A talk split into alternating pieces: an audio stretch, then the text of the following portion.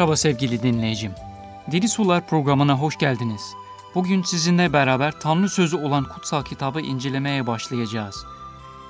Yeni bir çalışmaya başlamanın mutluluğu ve heyecanı ile ilk programımızı açıyorum. Ve ilk önce programımızın adını size açıklamak istiyorum. Diri sular diyoruz. İşte bu diri suların anlamını açıkla, açıklarken kutsal kitabın İncil kısmından bir bölüm okumak yerinde olacak. Yuhanna kısmından okuyorum. Bir gün Efendimiz Mesih İsa bir yolculuk yaparken yolculuktan yorulmuş olduğu için kuyunun yanına oturmuştu. Saat 12 sularıydı. Ve bir kadın su çekmeye geldi. İsa ona bana su ver içeyim dedi. İsa'nın öğrencileri yiyecek satın almak için kente gitmişlerdi. Samariyeli kadın sen Yahudisin bense Samariyeli bir kadınım dedi. Nasıl olur da benden su istersin? Çünkü Yahudilerin Samarililerle ilişkileri yoktu. Aslında bu Samarililer e, yarı Yahudi diyebiliriz. Öyle bir millettiler. İsa kadına şu cevabı verdi. Eğer sen Tanrı'nın armağanını ve sana bana su ver içeyim diyenin kim olduğunu bilseydin, sen ondan dilerdin, o da sana yaşam suyunu verirdi. Kadın efendim dedi, su çekecek bir şeyin yok, kuyu da derin. Böyle olunca yaşam suyunu nereden bulacaksın?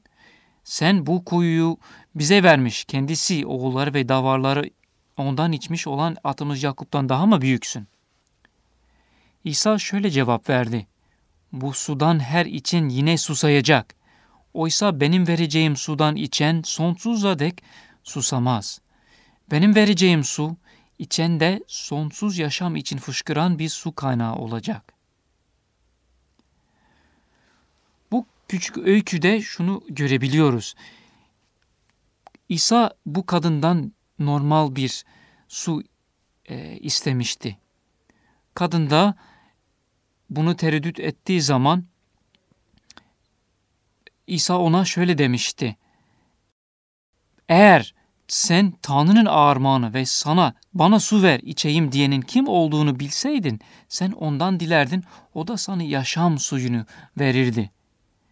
Burada Tanrı'nın insanlara vermek istediği hatta armağan olarak vermek istediği yaşam suyundan söz etti. Ve bugün programımızın adı olarak diri sular adını aldıysak o yüzdendir. Çünkü biz insanlar Tanrı'ya bir şeyler vermemiz gerektiğini düşünürken aslında Tanrı'nın bize armağan etmek istediği yaşam suyu veya diri sular vardır, hazır bulunmaktadır. Ama bu suyu ondan dilemeliyiz. Ve onun bize vereceği su bizde sonsuz yaşam için fışkıran bir su kaynağı olacaktır. Çünkü insanların ruhsal susuzluğunu yalnız diri Tanrı giderebilir. Bunu kendi diri sözü aracılığıyla yapar. Tevrat'ın bir yerinde Tanrı insanlara şu acı sözlerle seslenir. Halkım iki kötülük işledi. Beni diri suların kaynağını bıraktılar da kendilerini sarnıçlar, su tutmayan çatlak sarnıçlar kazdılar. İnsanlar çeşitli şeyleri susamıştır. Kimileri mutluluğa susmuş, susamıştır. Kimileri daha anlamlı bir yaşam, daha derin bir yaşama susamıştır.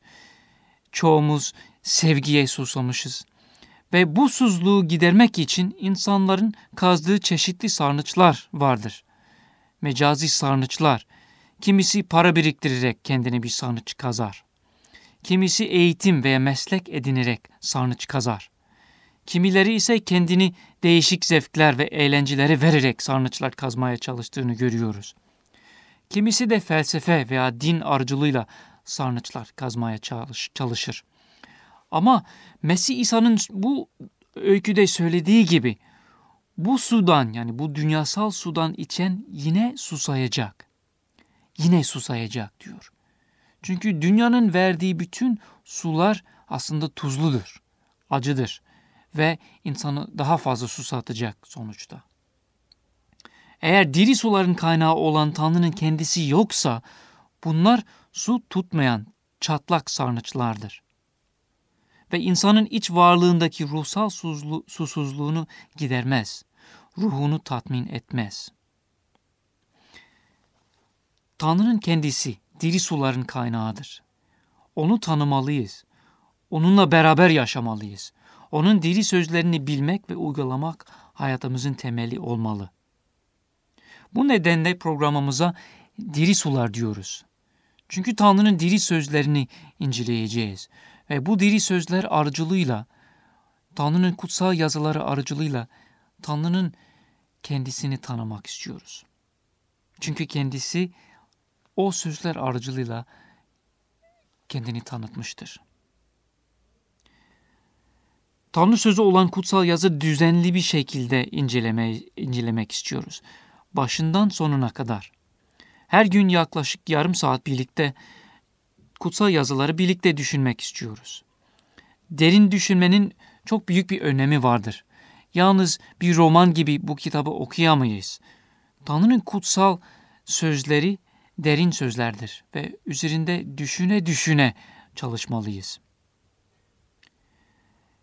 Kitap evinden kendinize Türkçe kitabı mukaddes almak isteyebilirsiniz bile. Çünkü bu çalışmaları yaparken kutsal kitabın kendi sözlerini okuyarak daha derin ve daha kalıcı bir şekilde öğrenebilirsiniz. Acaba bu program kime yöneliktir? Mesih İsa bir gün şöyle söyledi. Ne mutlu doğruluğa acıkıp susayanlara. Onlar doyurulacaklar. Ne mutlu doğruluğa acıkıp susayanlara. Eğer insan doğruluğa susamışsa o zaman Tanrı'nın sözlerine yönelerek doğru yere gelmiştir. Çünkü Tanrı'nın sözleri doğru sözlerdir, gerçek sözlerdir ve onlara güvenebiliriz. Gene Tevrat'ın daha doğrusu Zebur'un bir yerinde şu ayeti okuyoruz. Birinci mezmurda. Ne mutlu o insana ki kötülerin övdüğüyle yürümez. Günahkarların yolunda durmaz. Alaycıların arasında oturmaz. Ancak zevkini Rabbin yasasından alır ve gece gündüz onun üzerinde derin derin düşünür. Böylesi akarsu kıyalarına dikilmiş ağaca benzer. Meyvesini mevsimin, mevsiminde verir. Yaprağı hiç solmaz. Yaptığı her işi başarır. İşte programımız böyle mutlu insan olmak isteyen herkese yöneliktir. Çünkü Tanrı'nın mutluluğu ancak kendisinden gelir. Tanrı'nın sağlamak istediği o derin sevinç onun kendi sözlerinden kaynaklanır. Ve böylesi, böyle gece gündüz onun sözleri üzerinde düşünen insan akarsu akarsu kiyalarına dikilmiş ağaca benzer diyor. Çünkü kökleri köklü bir şekilde Tanrı'nın kendi hayatına köklerini e, uzatmış olacaktır. Ve kalıcı hiçbir mevsimin değiştiremeyeceği bir şekilde hayatta iyi gider. Sıkıntıları çekerken gene sulu bir şekilde kalır. Ayrıca kutsal kitap gerçeğini başkalarından değil de asıl kaynaktan öğrenerek aydınlanmak isteyenlere yöneliktir. Bu nedenle Tevrat'ın ilk sayfasından başlayarak bu kutsal kitabın tümünü gözden geçirmek istiyoruz. Acele etmeden yavaş yavaş onu birlikte okuyup üzerinde düşüneceğiz. Zaten ruhsal hazır yemek gerçek anlamda ruhumuzu tatmin etmez. Hazır yemek, fast food olayı bu konuda gitmez. Buna zaman ayırmalıyız. Üzerinde düşünmeliyiz ve dua etmeliyiz. Kendimiz okumalıyız ve anlamalıyız. Acaba bizi yaratan Tanrı bize ne demek istiyor? Onun sesini duyuyor muyuz? Onu tanıyor muyuz? O konuşan, bize seslenen bir Tanrıdır. Yaratan tek Tanrıdır. Ve bizi kendi sözleriyle geliştirip kendine çekmek istiyor. İlk önce şu soruyu sorabiliriz. Kutsal kitap nedir ki? Veya kitabı mukaddes denen kitap nedir? Hristiyanlar okudukları kitabı kitabı mukaddes derler. Peki nedir bu kitabı mukaddes? Biliyorsunuzdur. Türkiye'de birçok kişi kutsal kitap hakkında ne bildik, bildikleri sorulduğunda alınan cevapların çoğu ya yetersiz ya da yanlıştır. çoğu insan da bu konuda bilgi edinmek bile istememektedir. Maalesef böyle kişiler kulaktan dolma bilgilerle yetinip bunlara inanmaya tercih eder. Bu programdaki amacımız gerçekleri başkalarından değil de asıl kaynağından öğrenmek isteyenlere yardımcı olmaktır. Bu çalışmaların sonunda göreceğiniz gibi kutsal kitap ne birkaç din adamının değiştirdiği bir kitaptır ne de insanların bildiği bir din kitabıdır. Aksine Tanrı sözüdür.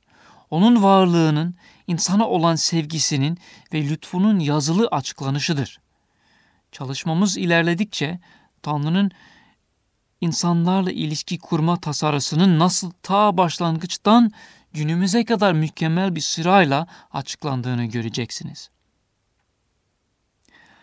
Kısacası Tevrat, Zebur ve İncil diye bilinen tanrısal vahiylerin bütünüdür kutsal kitap. Dünya çapında yaklaşık 1900 yıldan yıldan beri Mesih İsa'ya inananlarca okunan kutsal yazılardır Kitab-ı Mukaddes. Genellikle tek bir cilt olarak basılan Kitab-ı Mukaddes dünyada en çok satılan kitaptır. Türkçesi artık çeşitli kitaplı evlerinde satılmaktadır. Belki bilirsiniz kutsal kitap iki ana bölümden oluşur. Her ne kadar çok e, Türkiye'de Tevrat, Zebur ve İncil olarak biliniyorsa da aslında iki ahit veya antlaşma olarak ayrılıyor. İsa'dan önce yazıya geçirilmiş olan kutsal sözler ve İsa'dan sonra gelen yazılar. Bu iki kısma eski ahit veya eski antlaşma ve yeni ahit veya antlaşma deriz. Eski antlaşmayı oluşturan yazılar Türkiye'de Tevrat ve Zibur adlarıyla bilinir. Orada aslında 39 bölüm var.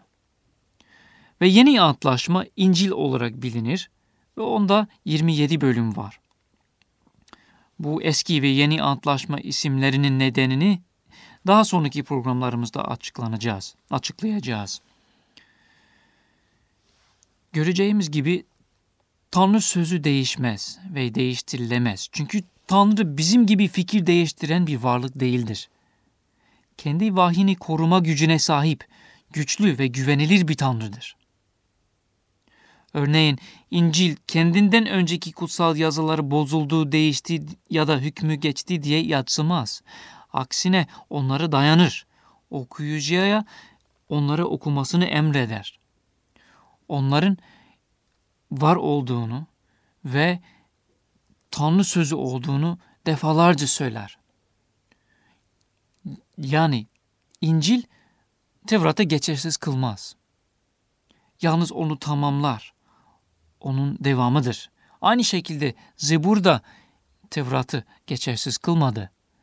Onunla birlikte, onunla yan yana durarak, onu tamamlayarak, ona devam ettirerek İncil'e doğru bakan bir kitaptır. İşte bunları yavaş yavaş çalışarak, üzerine çalışarak göreceğiz. Tanrı sözlerini bize nasıl iletti acaba? Hepimizin bildiği gibi Tanrı sözünü peygamberler aracılığıyla bize iletti. Bu yazılan sözler onun kendi sözleridir. Biliyorsunuz Tanrı'ya yarattığı evren aracılığıyla bir derecede tanıyabiliriz. Onun sonsuz gücüne tanık olabiliriz. Onun bilgeliğine, onun büyük yaratıcı, yaratma gücüne e, gücünü görebiliriz yarattığı dünyada. Ama kendisini tanıyabilmemiz için bize sözlü bir açıklama gerekiyor. Çünkü insan sözle anlayan bir varlıktır. Biz konuşarak anlaşıyoruz. Yazışarak anlaşıyoruz. Çünkü biz sözler üzerinde duruyoruz ve o şekilde düşünüyoruz. İşte Tanrı kendini sözü aracılığıyla bizi açıklamaya uygun gördü. Ve İncil'de şöyle bir ayet geçer. Kutsal yazılarda bulunan hiçbir peygamberlik sözü kimsenin özel yorumu değildir. Çünkü hiçbir peygamberlik sözü insanın isteğinden kaynaklanmadı. İnsanlar kutsal ruhça yöneltilerek Tanrı'nın sözlerini ilettiler der. Ve bu nedenle bütün peygamberlerin sözleri bize gereklidir. Örneğin Tevrat bize lazımdır. Zebur bize lazımdır. Peygamberlerin bütün yazıları bize gerek. İncil bize lazımdır. Şöyle der kutsal kitap. Gök ve yer ortadan kalkmadan, her şey gerçekleşmeden, kutsal yasadan ufacık bir harf ya da bir nokta bile eksilmeyecek. Çünkü Tanrı antlaşma yapan, sözünden caymayan, vaatlerini yerine getiren güvenilir bir Tanrıdır. Tanrı insanda, insan değildir ki yalan söylesin. Bu nedenle önceki kitaplarda vaat ettikleri şeylerin daha sonraki kitaplarda yerine geldiğini görebiliriz. Ona hayatımızla güvenebiliriz. Tanrı güvenilir, sadık bir Tanrıdır. Peki neden Tevrat'tan başlayalım? Tevrat'ı okumakta ne işimiz var diye sorabilirsiniz. O Yahudilerin kitabı değil mi? Hayır, daha önce söylediğimiz gibi aslında kutsal yazıların tümü geçerli ve gerekli olup bize bir bütün oluştururlar. Kutsal yazıların tümü Tanrı esinidir diyor İncil. Ve öğretmek, azarlamak, yolu, yola getirmek ve doğruluk konusunda eğitmek için yararlıdır. İşte kutsal yazıların tümünü öğrenmek istersek ona başından başlamalıyız. Musa'nın yazıları yani Tevrat dediğimiz bölüm veya Torah yasa anlamını geliyor Tevrat kelimesi. Tanrı'yı gerçekten tanımak için temel kaynaktır. Tanrı'yı kendi kafamızda düşündüğümüz gibi değil de gerçekten olduğu gibi tanımak isterseniz buradan başlamalısınız.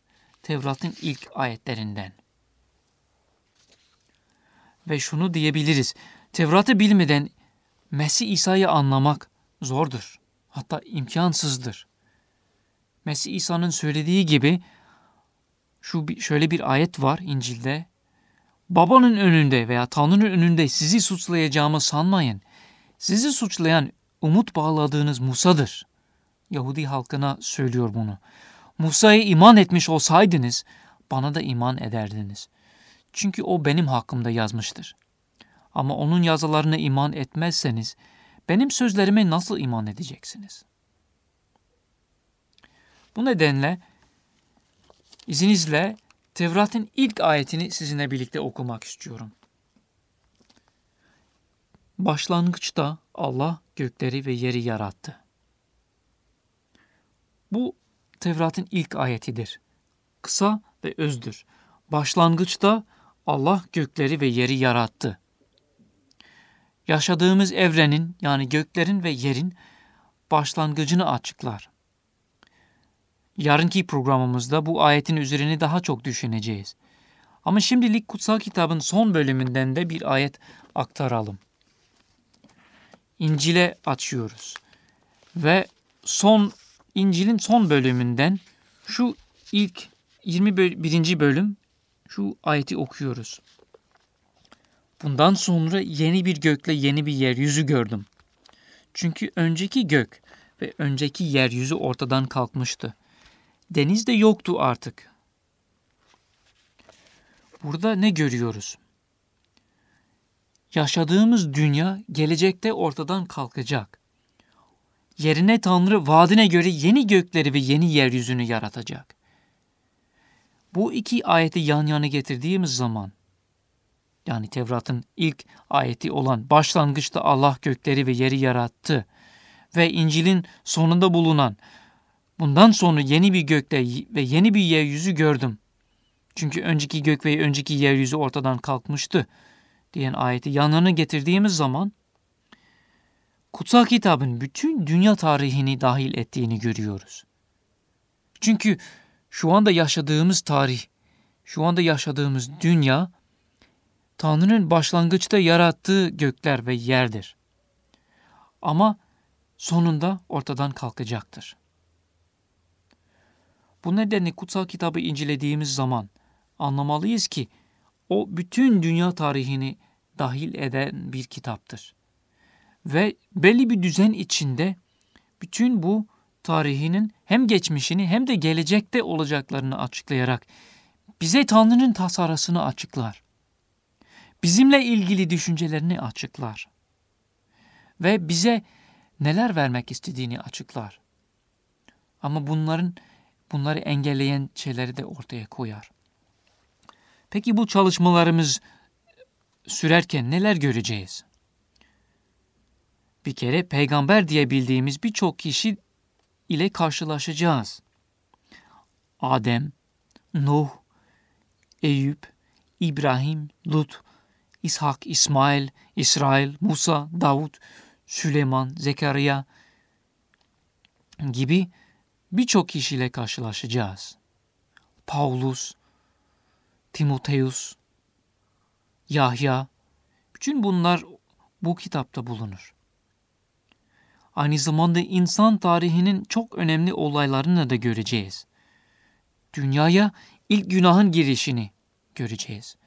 Nuh tufanı göreceğiz. İbrahim'in oğlunu kurban etmesi olayı. Bazen biraz farklı bildiğimiz olayları orada asıl şeklinde göreceğiz. Çünkü bunları asıl kaynaklardan öğrenmeye çalışacağız. Aynı zamanda yanıtlamaya çalışacağımız bazı sorular olacak. Tanrı varsa nasıl bir tanrıdır? İnan, inandığımız, inandığımızı söylediğimiz bu yüce varlık kimdir? Aynı zamanda onu gerçekten tanımak mümkün müdür? Kendini ve niteliklerini bize açıklamış mıdır? Tanrı nasıl Tanrıdır? İnsan kimdir? İnsanın yaratılış amacı nedir? Veya başka bir deyişle biz niçin varız? Niçin yaşıyorum? Yaşam amacım nedir? Tanrı beni neden yarattı? Sıkıntı çekmek için mi yarattı? Yalnız kendisine köle olmam için mi yarattı beni? İşte bu soruların cevabı da bulunacak. Bir başka soru da şu. Tanrı'nın dini var mı? Tanrı dinler arasında ayrım yapan bir Tanrı mıdır? Tanrı insanlar arasında ayrım yapar mı? Veya daha somut örnekler de var. Hepimizin bildiği Musa'nın on emirinde ne var? Ne yazar? Veya günah kavramı ne demektir? Günah dediğimiz şeyler nedir? Bazı şeyler neden yanlış olsun? Bana göre doğruysa kim yanlış diyebilir diye sorabilir insan. Veya gene başka bir açıdan bir konu ele alabiliriz. Tanrı İsrail ulusu neden seçti? Göreceğimiz gibi kitab Mukaddes'in uzun bölümleri yalnız İsrail oğulları ile ilgilidir. Peki Tanrı diğer uluslarla ilgilenmiyor mu peki? Veya İsa'ya neden bu Mesih unvanı verilir? Mesih ne demektir? Niye Meryem oğlu Mesih denir? Mesih ne demek? Bütün bunları yanıtlamak için Tanrı sözünü başından incelemeye başlamamız gereklidir. Bu, bu çalışmalarımızda tek kaynağımız kutsal kitap olacak. Ve şunu tavsiye edebilirim. Kendiniz araştırıp söylediklerimin doğru olup olmadığını araştırın. Kendiniz okuyun, kendiniz araştırın. Çünkü yalnız Tanrı sözü güvenilirdir. İnsanın sözleri her zaman hatalı olabilir. Ama Tanrı'nın sözü mükemmeldir. İnsanı yenileyen sözdür. Bize burada şöyle bir ayette rastlıyoruz. Mezmur'un Mezmur 19'da şu ayetleri okuyabiliriz. Rabbin şeriatı kamildir. Canı tazeler. Rabbin şehadeti sadıktır. Bön adama hikmet verir. Rabbin vesası doğrudur. Yüreği sevindirir. Rabbin emri paktır. Gözleri aydınlatır. Rab korkusu temizdir. Ebediyen durur. Rabbin hükümleri haktır. Hepsi doğrudur. Altından çok saf altından daha ziyade özlenir. Baldan ve süzme gümeç balından tatlıdır. Kulunda onlarla sakınır. Onları tutmakta büyük karşılık vardır. İşte bu şekilde Tanrı'nın sözlerini inceleyerek birlikte çalışmak istiyoruz. Kulaktan dolma bilgiyle yetinmek istemeyen insanlar bu soruların cevaplarını asıl kaynağından öğrenmek zorundadır. Çünkü insana doyuracak olan yalnız Tanrı sözüdür. Tevrat şöyle der, insan yalnız ekmekle değil, Tanrı'nın ağzından çıkan her sözle yaşar. Önümüzdeki programda Tevrat'ın ilk ayetlerine bakarak kutsal kitabı incelemeye başlayacağız. Tanrı'nın kimliği ve niteliklerini göreceğiz. Yaratan olarak ona borçlu olduğumuzu da hatırlayacağız. Sevgili dinleyicim, gelecek Diri Sular programında görüşmek ümidiyle size iyi günler dilerim. Tanrı'nın bereketi üzerinizde olsun. Esen kalın.